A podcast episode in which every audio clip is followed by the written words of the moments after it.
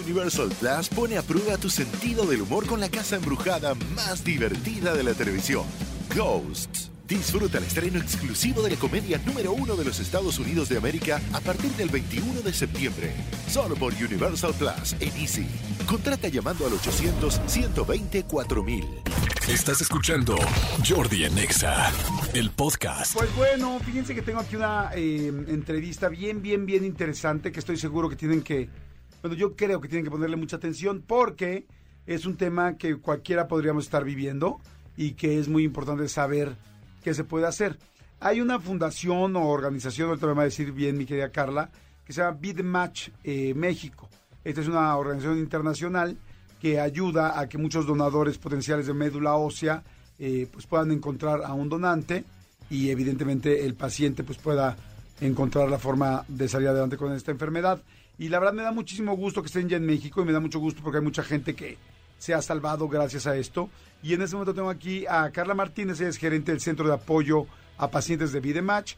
Por otro lado tengo a Alexander, que es un paciente ya trasplantado, además muy chavo, muy joven y a Maribel, que es mamá de Alexander. Entonces está bien interesante poder platicar de esto, así es que bienvenidos a todos. Mi querida Carla, ¿cómo estás? Hola, bien, muchas, muchas gracias. Estoy bien, muchas gracias por, por este espacio, porque como dices, es importantísimo que todos sepamos que este trasplante existe y sobre todo que podemos ser donadores en vida. Está fantástico. Del otro lado tengo a mi querida Maribel. ¿Cómo estás, Maribel? ¿Bien? Hola, bien, Jordi, mucho gusto. Qué bueno, igualmente mucho gusto, mi querida Maribel. Y Alexander, ¿cómo andamos, Alex? Hola, bien, ya, mucho gusto. Qué bueno, ¿cuántos años tienes? Tengo 19. Ok, muy bien. Y tu trasplante fue hace dos años, Hace dos años, sí. O sea, a los 17. Está bien interesante lo que vamos a platicar. Así es que, a ver, platícame un poquito primero, Carla, de qué se trata, de qué se trata Be Match. Y este, bueno, un poquito supe qué es, pero bueno, a ver, para que tú nos expliques bien, por favor. Sí.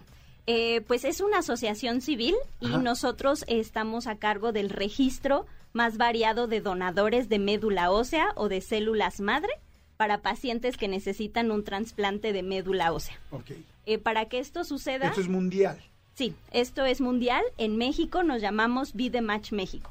Entonces, algo importante es que somos el más variado, porque se necesitan compatibilidades genéticas para que una persona pueda donar al paciente que lo necesita. O sea, no es como un corazón o como un pulmón, que me imagino que también debe tener muchas características para que pueda donarse, pero aquí es ADN, o sea, tienes que machar con otra persona de otro lugar que tenga un ADN parecido, me imagino, no, no igual, pero sí parecido, ¿no? Sí, sí, justo.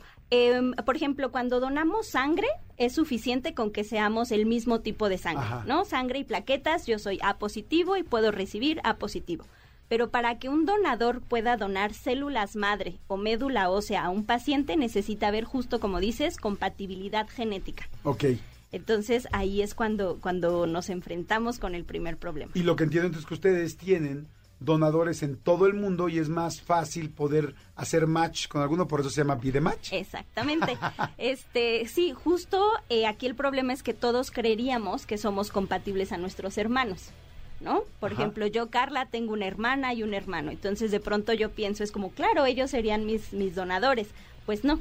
Resulta que solo el 30% de las personas van a encontrar a su donador dentro de su familia. Ah, ok. Entonces, el otro 70% dependerá de un donador no familiar. Entonces, el, el, gran chiste es en dónde encontramos a estas personas en registros como Match México. Ok, ahora, ¿Qué es la médula ósea? Yo he escuchado mucho trasplantes de médula ósea, pero verdaderamente no sé qué es la médula ósea, para qué funciona, qué genera y, si, la persona, si podemos donar médula ósea y quedarte tú con la tuya o cómo es, no sé. Ok, no te preocupes y eso es importantísimo. La médula ósea es el tejido esponjoso que hay adentro de los huesos, o sea, el tuétano. Ok, ah, el tuétano. ¡Ay, qué rico! Eh, exactamente, así como en, como en las carnitas asadas. Y justamente el tuétano es lo que reproduce nuestra sangre. En el tuétano se produce nuestra sangre. en el tuétano se producen los glóbulos rojos, que son los que nos van a de, nos van a este a defender. No, mentira, los que los glóbulos rojos son los que oxigenan el cuerpo. Los blancos, los glóbulos blancos es lo que nos va a defender cuando nos enfermamos. Las plaquetas es lo que nos va a hacer coagular cuando nos lastimamos y las células madre. Estas células madre son las células inmaduras que eventualmente se van a formar como células de la sangre.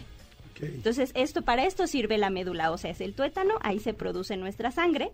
Y justo lo que el, un paciente con una enfermedad de la sangre eh, tiene esta médula ósea enferma, produce sangre enferma.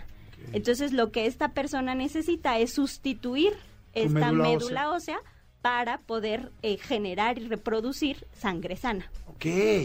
A ver, ahora, si yo voy a ser donador de, de, este, médula ósea, eh, ¿puedo donar médula ósea y así como la sangre se va a seguir reproduciendo dentro de mí? Sí.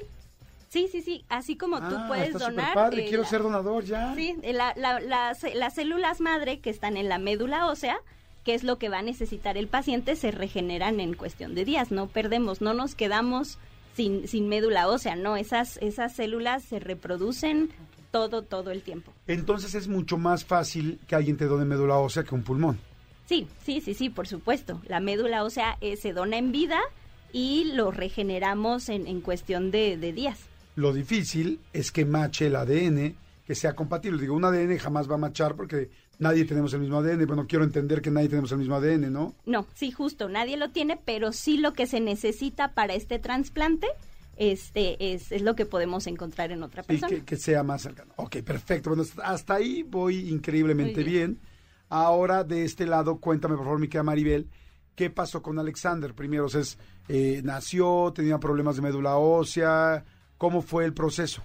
No, mira, hasta los 15 años nosotros lo dábamos como un niño totalmente sano, gripitas, cualquier cosa, como un ser humano común, podría decirse a los 15 años empieza a sentir mal, lo llevamos con ciertos doctores, eh, ¿cómo se puede decir? Doctor general, pero solo le recetaban eh, como vitaminas, complejo B y demás, que por cansancio, por que tenía dolores musculares y demás, pero hasta ya que ya no veíamos mejoría, solo empeoraba y empeoraba, ya fue que lo diagnosticaron con leucemia linfoblástica aguda. ¿Eso fue en donde? ¿En el Seguro Social o dónde? En el Hospital del Niño Morelense. Ok, perfecto. Entonces ahí lo diagnosticaron con leucemia. Linfoblástica aguda. ¿Qué es la leucemia? Eh, pues es básicamente cáncer en la sangre. Ok. Y, y entonces necesitaba evidentemente médula ósea para poder generar otra sangre que no tuviera cáncer. ¿Es así? Sí. Este, algo, algo importante es que este trasplante eh, lo van a necesitar personas con alguna enfermedad de la sangre. Lo más común y seguramente lo que hemos escuchado más es leucemia. Entonces sí, la leucemia es cáncer en la sangre, eh, que en algunos casos cuando, y, y, Alexander y Manibel te contarán mejor, eh, cuando quimios o radios ya no, ya no resultan como, como debían, eh, se necesita sustituir una, la, la, médula ósea, que es la que reproduce su sangre. Ok, perfecto. Sí, porque yo sabía lo, lo, que es leucemia, pero bueno, quería más o menos este, entender cómo se macha con la médula ósea. Ahora, tú, Alexander, ¿cómo te sentías? O sea, tú cuando te empezaste a sentir mal, ¿cuáles eran los síntomas o qué, te pasaba? Ah, los síntomas es, empecé a bajar mucho de peso de repente, me veía pálido, el sol me deslumbraba bastante, cualquier luz no, me cegaba, me empezaron a salir petequias, que son puntos rojos en el cuerpo, es síntoma de que tienes las plaquetas bajas, y solamente eso, solo y malestar general en siento del cuerpo, cansancio. Como si estuviera como una gripa cuando traes el, cuerpo cortado. Como el cuerpo cortado un poquito más allá, como después de hacer mucho ejercicio, pero todo el tiempo, el cansancio de hacer ejercicio todo el tiempo. ¿Y qué pensabas? ¿Qué decías que tengo o qué, pensabas en ese momento? Pues era leucemia era el último que me imaginaba, la verdad. Es que eso pasó justo después de que tuve me pegaron jugando fútbol en la mandíbula, se me dislocó, dejé de comer entonces ahí empezaron las cosas, pero yo no me imaginaba que era eso, yo no entendía porque fuimos al doctor, me dio medicamentos y me empecé a sentir bien como tres días y otra vez empecé a sentirme mal de nuevo. Entonces no sabía realmente qué era y yo tenía como algo de desconocimiento sobre lo que era la leucemia o los síntomas. Ok, y en el momento en que te dicen, oye, tienes leucemia, ya llegan a este diagnóstico, ¿qué pensaste? ¿Cómo te sentiste? ¿Entendiste eh, de primera instancia, tenías 15 años, que la leucemia era cáncer en la sangre o no? Pues en el momento que me lo dijeron, me dijeron, este, todavía no me hacían los estudios, pero ya por todos los síntomas sabían que era leucemia. Me dijeron, lo más seguro es que tengas leucemia, solo tenemos que hacer los estudios para confirmar y ver qué tipo es. Y en ese momento, pues sí, era como de lágrimas, pero también era como mucho coraje, porque justo acabo de entrar a la prepa, sentía, iba todo bien, no tenía ningún problema en un aspecto, y que de repente me digan, este, tienes leucemia, es como de voy a seguir estudiando, este, voy a seguir practicando deporte, cómo va a ser mi vida a partir de ahora, lo de las quimios y todo eso, pero rápido me puse a investigar sobre todo lo de la leucemia. ¿Te metiste aquí a Google? Sí, a Google y preguntaba de todo, sí, sobre los tipos, cómo se curaba, los este, síntomas, por qué, muchas cosas. ¿Y, y cuando investigas tú en Google, te, te tranquiliza Google o te alarma más? Pues creo que sí sentí un poco de tranquilidad al tener información sobre lo que iba a seguir, porque ya no tenía desconocimiento del tratamiento. Y al empezar a buscar de, ah, son ciertas quimios, tal y tal, este, se puede sobrellevar de esta manera la enfermedad, la calidad de vida y todo eso al respecto, creo que sí me dio un poco más de tranquilidad el tener información de cómo me iba, cómo iba a ser mi vida a partir de ese momento y ya preguntando y confirmando con los doctores cómo iba a ser. Ok, ahora aquí Carla, eh, cuando una persona tiene leucemia y tiene tratamiento, me, imagino que cada quien tendrá un diferente nivel, pero es tan peligroso como tener un cáncer que es mortal? Em, ¿O no necesariamente? Pues, por ejemplo, eh, algo alarmante es que es la segunda causa de muerte en niños en México, la leucemia. Entonces, solo después de accidentes. Entonces, eh, pues sí, sí puede ser, sí, sí. Eh, en el cáncer infantil, y, y, ojo aquí, no solo le da a los niños, también le puede dar a jóvenes o adultos, pero es un problema en, niños en México porque es la, segunda causa de muerte en niños. Entonces es por eso que es bien importante el diagnóstico oportuno.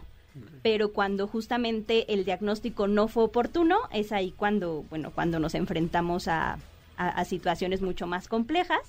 Eh, una de esas situaciones es que probablemente se necesite el trasplante, pero bueno, para eso, para eso llegamos a México y para, para romper una barrera de ese tipo. Ok, bueno, voy a ir rápidamente a un corte. Eh, ahorita voy a seguir platicando tanto con Maribel, la mamá de Alexander, con Alexander y por supuesto con Carla. Y fíjense qué interesante saber todo esto y escuchar todo esto, porque, pues como dice Alexander, yo a los 15 años, completamente normal, sin ningún problema, de repente, pum, en un momento para, de un momento para otro cambiaron y empecé a tener síntomas. Pues eso nos puede pasar absolutamente a quien sea, ¿no? Jóvenes, más chicos, niños, adultos absoluta todo, todo el mundo. Por eso les decía que es bien importante que escuchen esta sección, porque la detección eh, temprana pues tiene que ver con información. Yo por eso siempre he dicho que la información es poder. Cuando tú sabes ciertas cosas y dices, oye, esto suena o me parece un poco a lo que escuché en la entrevista, tal, ¿por qué no checamos esto para no perder tiempo en medio? ¿no? Entonces, bueno, ahorita regresamos y seguimos platicando de todo esto. No le cambien, regresamos, estoy entrevistando a la gente de Be Match, que es esta organización Sí, eh, asociación civil. Una asociación civil la cual ayuda a que mucha más gente pueda ser donadora y a conectar a los donadores y a las, las personas que necesitan médula ósea o células madre. Sí, perfecto. Jordi Enexa. Seguimos, seguimos aquí en Jordi Enexa y estoy platicando con la gente de Vidematch, que es esta asociación civil que se encarga de conectar a gente a, pacientes que necesitan eh, células, eh, células madre. Células madre y Eh, este, ¿Cómo? Conectamos a pacientes que necesiten un trasplante de médula ósea. Médula ósea. Es que decir médula madre. médula ósea o células madre es lo que hacen que se conecte. Bueno, entonces nos quedamos en la historia un poco de que Alexander, 15 años, de repente se empieza a sentir mal, muy cansado, eh, puntos rojos en la piel, este, muy pálido, con la luz que lo deslumbraba, el sol, cualquier luz, y sobre todo sintiéndose fatigado todo el tiempo, como si hubieras hecho muchísimo ejercicio, pero diario. Después de eso les hacen más chequeos después de haber ido con el médico general, que originalmente nada más le mandaban vitaminas, posteriormente ya como no funcionan las vitaminas, checan esto y le dicen, ¿sabes qué? Tienes leucemia, que es cáncer en la sangre. Ahora, mi querida eh, Maribel, cuando oyes este diagnóstico, tú como mamá, ¿cómo te sientes? Pues muy asustada porque yo más bien tenía sea, la sospecha de que algo grave estaba pasando. Lógicamente no estaba bien, pero yo tenía la sensación de que a lo mejor algo estaba mal con otro órgano. Pensaba en su corazón, por ejemplo. Cuando me dicen que tiene leucemia, pues me asusté mucho más porque pues era como que no sé si tan o más grave que lo que yo me imaginaba. Pero sin embargo también a la vez pues la ciencia está muy avanzada, cada día se está trabajando más con eso y entonces yo dije pues ya ahora no necesariamente significa cáncer muerte, que normalmente así lo asociamos. Uno escucha cáncer y lo asocia directamente con la muerte. Dije, pues sí, las posibilidades son pocas, pero sin embargo existen. En ese momento yo le digo a él, porque si se sacó muy feo de onda, pues de cáncer no te vas a morir. Así exista una sola posibilidad, nosotros la vamos a tomar. Los médicos harán su trabajo, nosotros como papás, como familia, lo que esté en nuestras manos, a pesar de nuestras limitaciones, vamos a hacer todo lo que esté a nuestro alcance y la última palabra la tiene Dios. Y pues aquí está. qué bueno, me encanta. Qué, buena respuesta le diste. Eh, ¿Llegaste a esa respuesta rápidamente o tuviste una época, un momento de duelo muy duro? No, así inmediatamente cuando él me dijo, mamá, me voy a morir, tengo cáncer. Y esa fue mi respuesta. No. ¿Y en algún momento tú te sentiste desempara, este, como con miedo? Todo el tiempo, hasta ahorita lo sigo sintiendo. Pero más allá del miedo, yo creo que eso es algo que nunca se nos va a quitar. Hemos aprendido a vivir con eso, pero sin embargo ambos tenemos fe y esperanza de que a pesar de lo duro, lo cruel, lo doloroso que sea, hay, existe una esperanza y vamos a seguir adelante. ¿En qué hospital le dan esta, este diagnóstico, del de leucemia? En el del niño y adolescente morelense. Ok. Ahora, ahí eh, me imagino que es público. Ok. En muchos de los hospitales públicos del país, a veces no te dan una respuesta rápida para una operación o para un, para un tratamiento, y es lo que mucha gente se queja, ¿no? Que, que hay tanta, tanta demanda que no necesariamente pueden darle a todo el mundo la velocidad como lo harían en un privado. ¿Cómo fue en tu caso? Pues de hecho nosotros llegamos un viernes, el resultado del diagnóstico nos lo dieron el próximo martes, o sea, la siguiente semana. Bastante bien. Ajá, pues se podría decir que fue rápido, pero como él dice, los médicos en base a su experiencia, al ver los síntomas, ellos ya saben que tiene, ya lo único que falta es hacer el estudio y confirmarlo para empezar con el tratamiento. ¿Hubo en algún momento quimios o no? Sí, ¿Y cómo te fue con esas quimios, Alexander? Cuéntame. Pues sí, a veces por momentos relajado, bastante, otras bastante mal, porque yo llegué, el plan era de 120 quimios para mí y llegué a la 80 antes del trasplante. Pero sí hubo momentos que ya se volvía como cotidiano ir cada jueves a la quimio. Hubo tiempo que iba a la escuela, saliendo de la escuela me iba a la quimio y llegaba siempre, era el cansancio, o sea, sabía que el día de la quimio me iba a sentir mal, iba a tener náuseas, iba a tener dolor y tres días después me iba a sentir bien un día y otra vez tenía que ir a la quimio y, y así se volvía cotidiano el malestar. Pero había momentos donde se bajaban mucho las defensas, este, mucho la hemoglobina y entonces tenía problemas como se me baja la presión, hipotenso, este, muchos problemas, tenía, llegué a estar en la terapia intensiva, este... O sea, si tuviste varias, varios momentos de que te tuvieron que hospitalizar. Sí, hubo momentos donde de broma ya con la... Es que te llevas muy bien con los doctores, los enfermeros, porque los ves tanto tiempo y convives con, con ellos, que los doctores decían, cuando vemos que llegas ya nada más nos peleamos a ver quién te va a atender, porque siempre llegas con algo nuevo. y sí, llegaba que un día se me bajaron las defensas, tuve hongo que se me infectó en los pulmones, en, los, en las pantorrillas, este, tuve agua en los pulmones al mismo tiempo, temperatura como cinco días, ya estaban analizando qué iba a pasar, me tenían con un enfermero vigilándome en mi cama todo el tiempo, Sí, entonces era como de, ok, y pasaban esos momentos malos y otra vez, y yo intentaba regresar como lo más normal a mi vida, eh, ah, obviamente con sus limitaciones, porque no podía hacer ciertas cosas, actividad física pesada o eso, pero creo que no me fue tan difícil intentarlo o intentar adaptarme lo más que se podía con el diagnóstico. Oye, ¿tenías miedo? O sea, ¿tenías miedo? Porque una cosa fue el diagnóstico inicial, ¿no? De leucemia, pero ya cuando empiezan las quimios, terapias intensivas, tal, el cansancio y esta rutina que me dices de todos los jueves, la quimio y tal, 120 quimios, de repente dijiste, híjoles, posiblemente me muero? Pues después de que fue el diagnóstico inicial, creo que ya no tenía como miedo a morirme, sino como ya fue muy tarde después, como al año y medio, cuando iba antes del trasplante, era como un poquito de que no terminara, o sea, de seguir lo de la rutina, pero siempre que me dijeran, este, pues vas a sentar quimio y así, y así, y así todo el tiempo, porque antes del trasplante me habían dicho que con las quimios no se iba a quitar la leucemia. Entonces, que iban a terminar el plan de quimios, iban a esperar y si no recaía, iba a estar bien. Pero que lo más posible es que tuviera una recaída y de, ahí no hubiera vuelta atrás. ¿Y en algún momento perdiste tú la esperanza o no? Pues, no más que la esperanza fue como, ah, como que acepté que iba a poder llegar el momento en el que me dijeran, oye, pues hicimos todo lo que se puede, pero no va a haber, no va a haber más allá. O sea, porque los doctores hablaron conmigo y me dijeron, la única posibilidad que tú tienes es el trasplante. Entonces, si no encontramos a alguien compatible, termina las quimios y vamos a ver, o sea, esperar un milagro de que tú sigas bien. Y en esos momentos, cuando te decían algo así, es que sabes que me sorprende mucho, que yo creo que todas las personas tenemos como mucho que aprender de ti. Como que eres un chavo de 16 años que entiende lo que está pasando, que lo está viviendo y sufriendo también todos los días. y que al mismo tiempo genera se genera una esperanza a sí mismo. Digo, evidentemente lo que acaba de decir tu mamá es muy importante, ¿no? Como cómo te sostenían tus papás. Pero seguramente hay mucha gente que nos está escuchando ahorita que está pasando quizá por un momento de una enfermedad muy seria, crónica o inclusive terminal. ¿Cómo le hiciste tú? ¿Qué les dirías a una persona que tiene una situación complicada ahorita para poder salir adelante y no perder la esperanza? Pues que no se desanimen, que confíen en los doctores también, porque ellos obviamente saben lo que están haciendo y muchas veces ya lo han hecho y han trabajado y han visto muchos casos de éxito. Este, que confíen, eh, que sigan al paso de la letra del tratamiento, que no se que no se emberrinchen porque no se sientan en un momento y dejen tomar medicinas o algo así, porque eso empeora las cosas, sino que y que tengan mucha como esperanza, o sea, a pesar de que sean enfermedades difíciles o diagnósticos muy complicados, no significa que muchos este, no se pueda regresar bien o que puedas alcanzar una calidad de vida aceptable. Que, o sea, que vean el vaso en vez de medio vacío, medio lleno. Uno podría decir, este, es que estoy enfermo y me siento mal, pero puedes verlos del otro lado y decir, estoy aquí todavía, estoy con mi familia, los veo, hago cosas todavía que me gustan. Tal vez no me siento bien todo el tiempo, pero sigo viendo a mis hermanos, a mis papás, a mis hijos si tienen hijos, en vez de, de ser un poquito más positivos. O sea, hay mucha gente que a los días de recibir el diagnóstico no llega a cumplir el tratamiento, no llega más.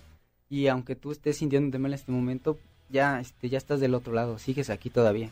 Entonces es como ver ese lado, aprovechar el momento que tienes todavía. Wow, me encanta escucharte. O sea, que un chavo de 17 años nos habla así y nos, yo creo que a muchos nos hace eco y nos hace mucho sentido. En claro, tengo que aprovechar lo que sí tengo, no el presente. Oye, ¿y cómo llegas, mi querida Maribel, o cómo llegan ustedes a Vida Match? Estoy platicando con Maribel, mamá de Alexander, que Alexander tenía leucemia y necesitaba un trasplante de médula ósea. Este, ¿Cómo llegan a Vida Match, que es esta asociación civil que ayuda a hacer el match de médula ósea con gente de todo el mundo? Pues a nosotros nos refieren del Hospital del Niño Morelense al Federico Gómez aquí en la Ciudad de México. Ellos a su vez nos comunican con Vidematch, que es la asociación que nos puede ayudar a buscar el donador para mi hijo, ya que le hacen estudios a sus hermanitos y no son compatibles con él, como Carla te mencionaba. Difícilmente se puede encontrar un donante en los hermanitos. Entonces, por eso es que ellos nos refieren a Vidematch y pues ya ellos se encargan de buscar su match. Ok, fantástico. Y entonces eh, ya los contactan y qué tan fácil o tan difícil fue encontrar un donador para Alexandra, Carla. Eh, pues en ese momento, este, no, no tengo la certeza, pero ahorita yo te puedo decir que se necesitan 220 personas registradas como donadores para que se dé un match. 220. En, en, en, en, los tiempos de Alexander seguramente eran más los que se necesitaban. Ahorita afortunadamente en el registro en México ya somos más de 100 mil personas registradas. Entonces eso lo hace cada vez más sencillo, pero vamos, necesitamos ser muchísimas más para que esa cantidad que, que te digo cada vez sea, sea más corta, más corta, hasta que cada paciente que lo requiere lo pueda, lo pueda tener. Una vez que hacen, eh, bueno, que, encuentran este, la médula ósea idónea para Alexander, inmediatamente hace match desde el principio, o sea, funciona perfecto. Em, eh, cuando ya lo, lo trasplantan o cómo es el proceso de, no, Cuando ya cuando, no, ahorita me voy a ir al proceso de donación, pero ah. cuando al final tú recibes la médula ósea, ¿funciona inmediatamente? Ah, pues ah, contra el pronóstico de los doctores, sí, porque ellos antes del trasplante me hablaban de un segundo trasplante porque no creían que funcionara el primero, por lo complicado que era mi diagnóstico. Pero el trasplante son cinco días, desde el día cero que es el trasplante son cinco días a que injerte, y yo al día cinco ya tenía, yo ya tenía el injerto ya estaba cerca del 100%, o sea, no tuvo problemas. Ay, qué bueno. ¿Tú supiste quién había sido tu donante o no? No, creo que por una ley aquí en México hasta cierto tiempo no puedes conocer ni saber nada de tu donante.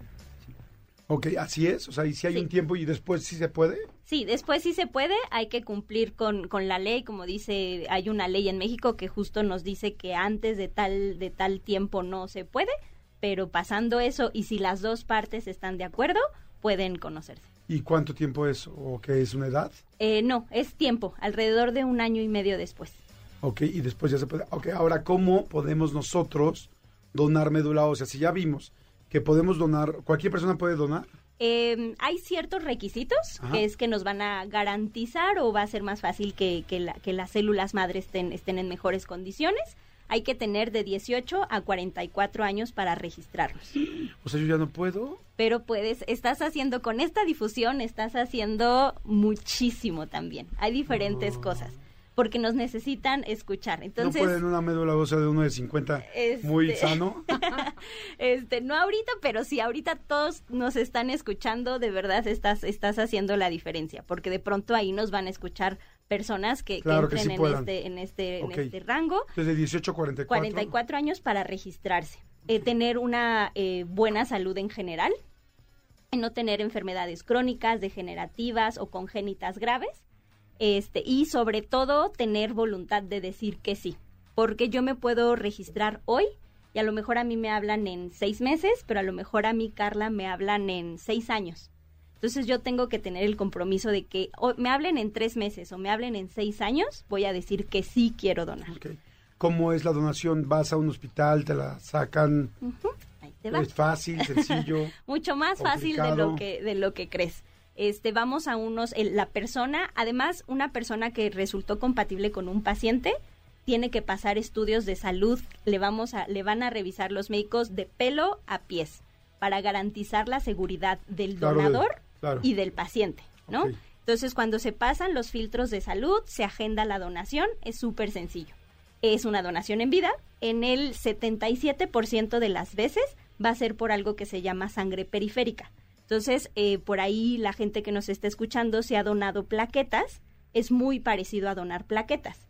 Entonces, tú el donador se siente en un reposet, en un hospital de primerísima calidad, eh, van a conectar tu brazo a una máquina eh, va a pasar la manguera con, con la sangre, esta máquina la centrifuga para separar las células madre.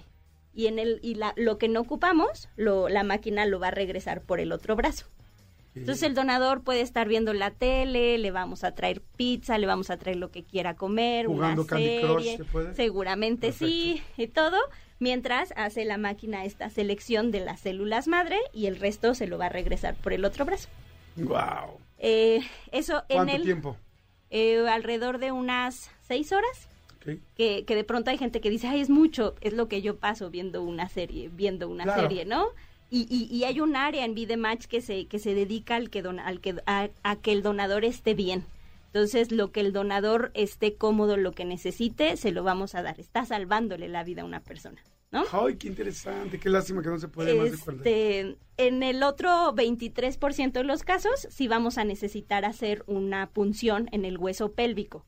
Algo aquí muy importante es que de pronto confundimos médula ósea con médula espinal.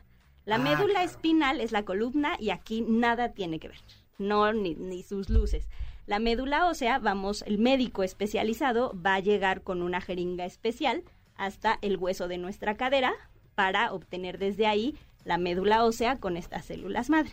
Vamos a estar anestesiados, como te digo, no va a haber alguien que llegue a este punto sin garantizar que es absolutamente seguro. Además de las características que ya dijiste que debe tener una persona para ser donador, ¿qué más tendrían que hacer ahorita para la gente que quisiera ser parte de Vidematch, que evidentemente es algo sin ningún eh, lucro ni nada por el estilo, ¿no? Este, pues hay que registrarse primero, entonces necesitamos estar súper pendientes de las redes sociales, porque nuestras redes sociales vamos publicando en, en dónde estamos, en qué eventos vamos haciendo.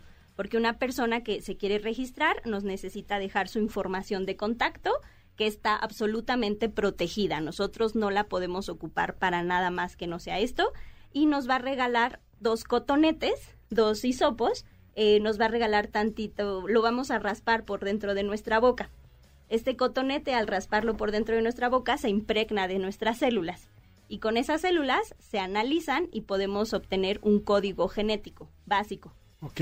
Y, es, y así se va alimentando nuestra base de datos. Por ejemplo, yo, Carla, soy la 5025 y mi código. Y ahí estoy esperando hasta que un paciente lo necesita le hacen la misma prueba al paciente, obtienen el código genético de este paciente, lo comparan hasta sacar el código genético más parecido. Wow, está interesantísimo y sobre todo qué padre poder ayudar, ¿no? Este, ¿cómo te sentiste, mi querido Alexander, cómo te sientes hoy sabiendo que un donante te ayudó y que hoy estás entiendo, sano, perfecto y con toda tu expectativa de vida como cualquier otra persona 100% sana. Pues me siento feliz, agradecido con esa persona porque se tomó el tiempo de registrarse, tuvo la disposición de sí donar y pues gracias a él ahorita estoy. Si él no hubiera decidido, tal vez, no sé cómo haya sido su caso, pero tal vez vio un spot, un stand de vida match, iba rápido al trabajo y hubiera dicho, no me da tiempo porque voy a llegar tarde y no se registraba, tal vez yo no hubiera tenido mi trasplante y tal vez no estaría aquí. Eh, la disposición de él, eh, agradecido, feliz y sobre todo contento y ¿cómo se llama? con muchas ganas de, aprovechar la oportunidad que se me dio, eh, que me dieron los médicos, que me dio Videomatch, que me dio el donador y pues este aprovechar todo el tiempo que tenga. O sea, antes pues era como un poco, sigo siendo ocioso, pero pero pero ya como tengo como las expectativas y ya no quiero dejar esos sueños o las metas que me planteo ya ya que vi el otro lado de la vida o sea ya no las voy a aprovechar ya voy a ir detrás de ellas y no, no las voy a dejar que se vayan. Wow qué interesante. Y tú Maribel como mamá cómo te sientes en este momento a partir de esta donación y de esta etapa tan sana de tu hijo afortunadamente pues igual súper feliz por la segunda oportunidad de vida que le dieron porque pues así como dice él, no todos nos tomamos a veces el tiempo para ayudar a alguien más, todos andamos en el ajetreo, en nuestros propios problemas y hay mucha gente que a pesar de eso se toma el tiempo para ayudar y la disposición a ayudar a alguien más en problemas, entonces imagínate y que le haya devuelto pues, la, las ganas, no solamente la vida, las ganas de luchar por todo lo que tenía pendiente y que como él dice, a lo mejor él no valoraba, pero ahora sí Claro. Oye, y si nos estuviera escuchando ahorita el donador, que existe la posibilidad, quizás no es en específico, pero otras personas que han donado médula ósea, ¿qué le dirías? No, pues que gracias, que ya tiene ganado el cielo y, o sea, un simple gracias no es suficiente, no existen las palabras para decirle cuán agradecidos estamos, o sea, no solamente mi hijo, yo, sino toda la familia, pues de que le haya dado la oportunidad de seguir viviendo. Wow, qué, interesante. Me da mucho gusto, Alexander. Felicidades. Me da mucho gusto que estés tan bien. Felices por tu actitud, por cómo sacaste adelante las cosas, por cómo lo enfrentaste. Felicidades, mi querida Maribel, también porque como madre, mis respetos de cómo enfrentar una situación así. Y Carla, pues felicidades por estar al frente en una de las en alguna de las partes de Vida Match. Y este, cómo se, cómo podemos hablar, contactaros. Dijiste hace rato en las redes sociales. Por favor, señores, imagínense hombres, mujeres, toda la gente que me está escuchando, qué, qué increíble saber que pudiste salvarle una vida a alguien y además saber que lo hiciste en vida, porque muchas de las donaciones de órganos, pues es lamentablemente cuando ya uno falleció, lo cual, digo, no le resta importancia, pero qué lindo saber que tú puedes estar vivo y al mismo tiempo darle vida a alguien más.